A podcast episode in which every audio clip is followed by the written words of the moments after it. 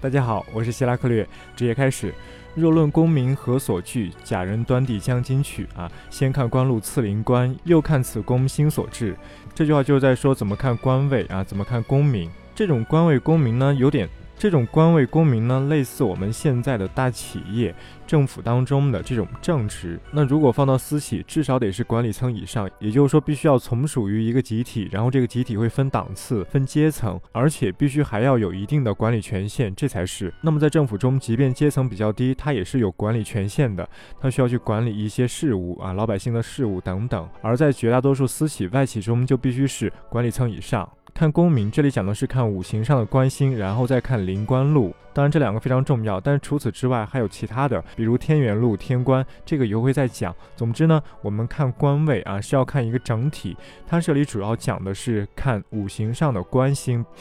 假设我是甲的话，金来克木，那么金就是我的官星啊。然后呢，要看禄，也就是十二长生当中处于临官位置的这个地支，它就是我的临官禄。他这里说其余不必论是有问题的。第一，我们要论格局，格局高的话，它这个官和禄才代表着它的官位和俸禄；如果格局低的话，那不代表官位和俸禄。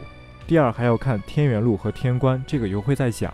下一句，财若压官，官不显；资财必重，绝明清。官星若把财星克，纵合为官，彻底清。这句话讲的是，如果二公主克制十公主，那么呢，这样的人适合去经商，适合去创业，适合去致富，适合去赚钱。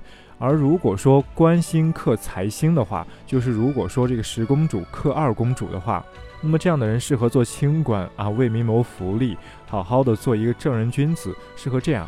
而前者呢，二公主克十公主这种情况，它明显是啊，只富不贵；而十公主克二公主，这样的话是只贵不富。所以说他们在啊财富这两方面上都有各自的缺陷，必须要二公主和十公主他们的状况都非常好，而且呢，他们之间没有克制，没有这种硬性的破坏关系，他们才能两方面都比较好。下一句，安身安命如相贵，执掌文书为利备。啊，这句话说的是相贵。那么昨天讲的是相君，相君是指朝向光体，而现在说的是相贵。这个相贵指的是朝向贵人。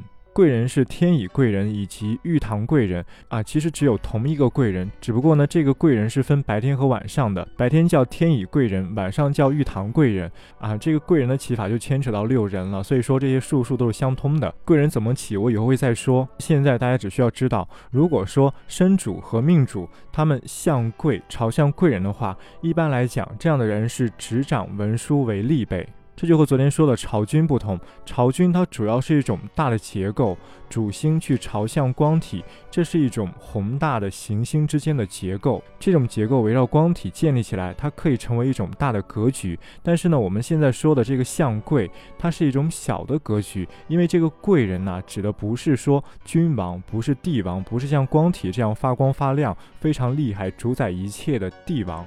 不是领袖，而是某一个部门啊，某一个小团体的小头目。所以，如果生命相贵，他这里说执掌文书为利呗，那么这样的人可能是在企业当中写文案的，或者在政府当中担任秘书，哎，这样的职业。当然，相贵和相君他们彼此并不冲突。有的时候，一个人他的身主命主既相君又相贵，那这样当然是最好的，格局很大了。啊，他下半句命身若在贵人边，这句话指的是说，如果说你这个身主命主啊，落在了贵人所在宫的两侧的宫位，那么这样的话，你可能只是侍从，像保镖一样。所以他说无座位嘛，因为你是侍从，你是需要保卫这个贵人的啊。总体而言呢，这整句话是从相上去看的。如果相贵朝向贵人啊，那就像是你在给这个贵人服务，你在给这个贵人写文书。就像古代的这个史官一样，在向着皇帝，朝向着皇帝，面向皇帝去记录当朝的事情。那如果身主命主落在了贵人两边，就像保镖，像禁卫军御林铁卫这种性质。好，下一句有甚星辰能致富，不论田财先论库啊。这里就说到很重要的一点了。其实这里前面也说过，我们在中国的占星当中，我们在考虑一个人的富贵，一定要重视木库。像刚才说的二公，像刚才说的二公主克制十公主，她适合去创业，适合去挣钱。但是她这里只是说适合去，她并不是说这个人他的格局有多大，并不是说他能够挣多少钱。他没有这层意思，只是说这个人的心性和他的能力适合去赚钱。他二宫财帛宫非常好，也只代表他对这种钱财的管控能力、掌控能力、调度能力，并不代表他有很多的钱。那我们要看财富的等级，就要看他的财帛宫和其他宫位的连接。那如果我们要看他财富的这种庞大的数目，那就要看木库。他这里举的例子是命主是水星，然后水星的库在辰，因为水库在辰嘛。他这个库是命库，是命主的库，这个也需要看。这个库呢，不要被破掉，不要被卸掉，不要被耗掉，都不好。当然，除了命库之外，财库也很重要，就是你财要的库，这个也很重要。很多时候我们在运线中看一个人会不会破财，通常会看财库啊。他后面又说，如果背星主十一宫，然后呢又在辰宫，在这个库上，在命库上，那么他必得富人财。异能骤发，为什么这样呢？因为背星是奴，而水星是主，你是主，而背星是奴，也就是说奴星主十一宫带福德又带禄，然后再成功，这样的话象征着是你的呃奴仆，或者说是你的另一半，因为。背星和水星，他们一个是阳，一个是阴，所以就像自己的另一半，自己所驱使的人，他带了福德，带了路，守在了成功。这样的话，他说必得富人财，这是对男性来说。下一句得富非难得寿难，寿星须把令星看。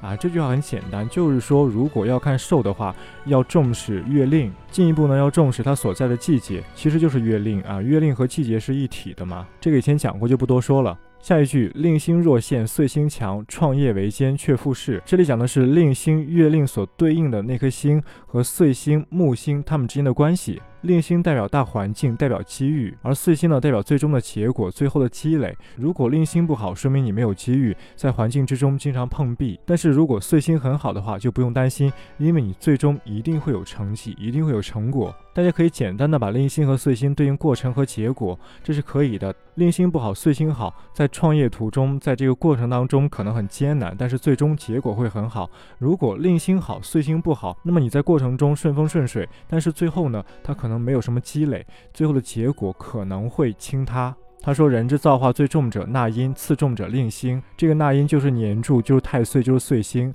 所以说他这个意思啊，最重者是年柱啊，是岁星，是太岁；次重者是令星，是月令。此二星命中根本。我们后来的八字呢，就只重视令星，只重视这个月令，反而把最重要的纳音、最重要的岁星、太岁给边缘化了。这是一个时代发展的必然。”从重视大格局、大气象，到重视小格局、小个性，哎，这样一步一步去变化啊。最后一句，最怕闲神来守驾。如果说我命主是火星，那么这个时候呢，闲神罗喉来守驾，在岁驾上，这样其实就是嗑药临朝，只不过他这里说是闲神守驾，是一个意思。又怕银星奔坐马，银星坐马，这也是一个啊很经典的格局。我们通常